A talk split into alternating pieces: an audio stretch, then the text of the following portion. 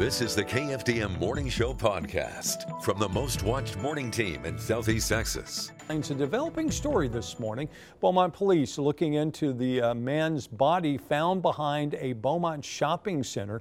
Police say the man was homeless. His body found yesterday afternoon in a field behind Kohl's near Dowlen Road. Another homeless man tells KFDM News he was checking the area behind some bushes in the field looking for items he might be able to use, and that's when he found the body in a tent.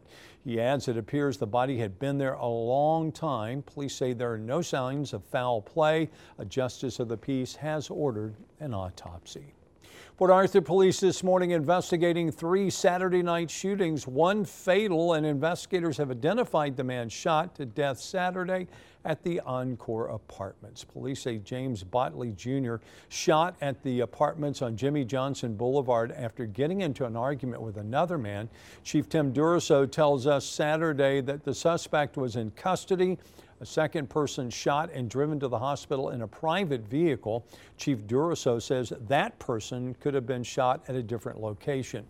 That person's condition not known this morning. Photographer LD Ray capturing this video for us. Police in Port Arthur also investigating a third shooting Saturday night that left a person injured. The call came in after 11 in reference to the shooting victim. Police recovering shell casings next to a car in the 4000 block of 3rd Street. The victim's condition not known at this time. Stay with us. We'll have updates both on air and online. And again, this video courtesy of LD Ray.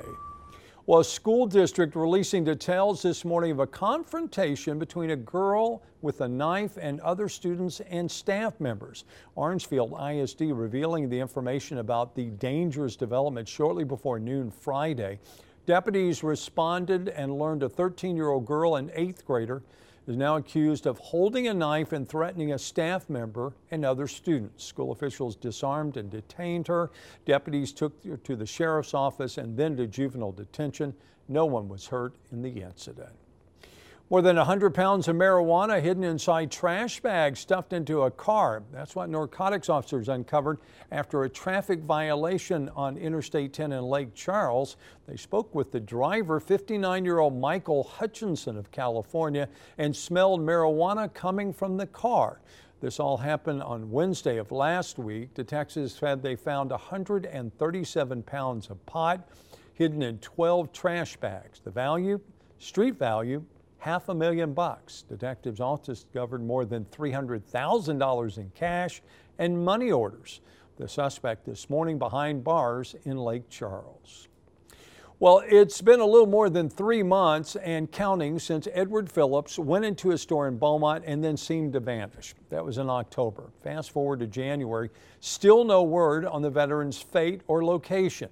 Ian Chris picks up the story. I, I don't know what to do anymore. Patrina Phillips is still trying her best to find her husband, 71 year old Edward Phillips. She met me at the intersection of Avenue A and Washington in Beaumont, where some people said they saw him on October 22nd when he went missing. People have seen him at the store, you know, or they seen him walking to the store, you know, but uh, nobody have come forward and said nothing. The only information that has been provided about the last time 71-year-old Edward Phillips was seen was in this area of Marie and Waco Street. That was three months ago, and his wife says she thought that more progress would have been made in finding her missing husband. You know, I done did everything I could do. I've begged the community, I've begged the city. You know, I'm, I'm doing everything that I can, but it's not, you know, nothing is happening, and I need to know. I need to know. Just after Thanksgiving last year, many gathered to walk the south end of Beaumont to find Edward Phillips, but they didn't turn up any leads to find the missing veteran. Miss Phillips believes the search needs to go beyond the area. Maybe somebody took him somewhere else. So I think it needs to be further than here, just here in Beaumont. You know, uh, take it as far as you can because he is a human being. Phillips is hoping for the best, but prepared if there's not a happy ending. The only way I'll make it is by prayer and trusting in God. That's all I got. I got to take His word. He said He'd take care of me, and that's who I'm trusting in. Until she gets answers and finds her husband, Edward Theodore Phillips. Patrina Phillips says she's planning to offer a reward for information leading to her husband. We'll continue to follow this story and bring you updates on the search. Well, if you still owe property taxes, time to pay up because today is tax deadline. Texans who own property must pay their property taxes, and that taxes remain unpaid on February 1st will be considered delinquent. Penalty and interest charges will be added to the original amount. This was the scene Friday at the Jefferson County Courthouse as residents lined up at the tax office to pay their bills. Tax assessor collector Allison Nathan Getz says as of early last week, more than 70% of property owners in Jefferson County had already paid up. Port Arthur mayoral race is heating up. Even though the election is months away, the incumbent, Thurman Bartie, has announced his bid for reelection. The mayor says he's helped boost the economy and move the city forward. Former longtime city councilman Willie Lewis is challenging Bartie for the top spot. Lewis told us, quote, why keep Bartie as mayor to talk trash? As your mayor, Willie Bae Lewis will pick up your trash, unquote. The filing deadline, February 18th. So we may see others join the race. The election day is actually on May 17th. And now, your daily weather forecast from the Southeast Texas Weather Authority. Well, good morning, Southeast Texas. I'm meteorologist Chad Sandel, and here's a look at your Monday forecast. It is January the 31st, 2022. As we head throughout the week, it's going to be pretty active here in southeast Texas, and it starts today after a beautiful weekend where temperatures pushed into the upper 60s with mostly sunny skies.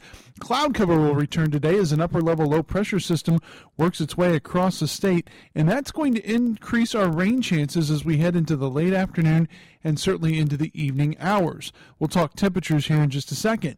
But as we head into Tuesday, we'll see a little bit of lingering rain in the morning, and then we'll see a pretty quiet afternoon, but the cloud cover is going to hang around.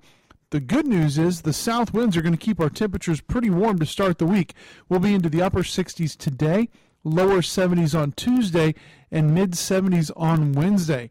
Wednesday, that's going to be out ahead of a cold front that'll be here early Thursday morning, and that's going to bring some big time changes here to southeast Texas. So, again, with the upper level low pressure system today, we'll look for about a 60% coverage of showers in the triangle, 30% coverage in the lakes. Those coverages will continue into the evening hours. Tuesday, 20% coverage of showers. And then on Wednesday, we'll look for that cold front to impact us as we'll see chances of showers and thunderstorms increasing Wednesday afternoon, continuing with an 80% coverage of showers as that boundary pushes through on Thursday. We'll see a northwesterly flow as well, and temperatures start out the morning in the mid 60s but by the afternoon we'll see temperatures into the mid 40s, so a pretty sharp drop in temperatures throughout the day. Friday, Saturday, and Sunday morning, going to be another cold shot of air here in southeast Texas. Freezing temperatures along I 10 looks like 32 on Friday morning. 30 on Saturday morning, and then just a touch warmer on Sunday, but still very cold. And of course, we could expect to see a hard freeze for the lakes both Friday, Saturday, and then, of course, on Sunday morning as well.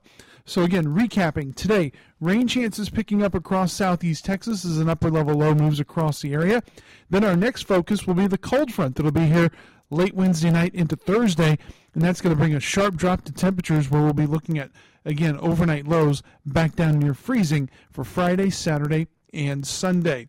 Of course, you can always follow us on your weather app. It's available on your iOS and Android devices. It's a KFDM weather app. You can track interactively with radar, and of course, you can get the hour by hour forecast. And of course, you can also follow us on Instagram, Facebook, and Twitter. From the KFDM and Fox 4 Weather Center, I'm meteorologist Chad Sandwell. Make it a great Monday. Thanks for listening. Join us again tomorrow for the KFDM Morning Show podcast.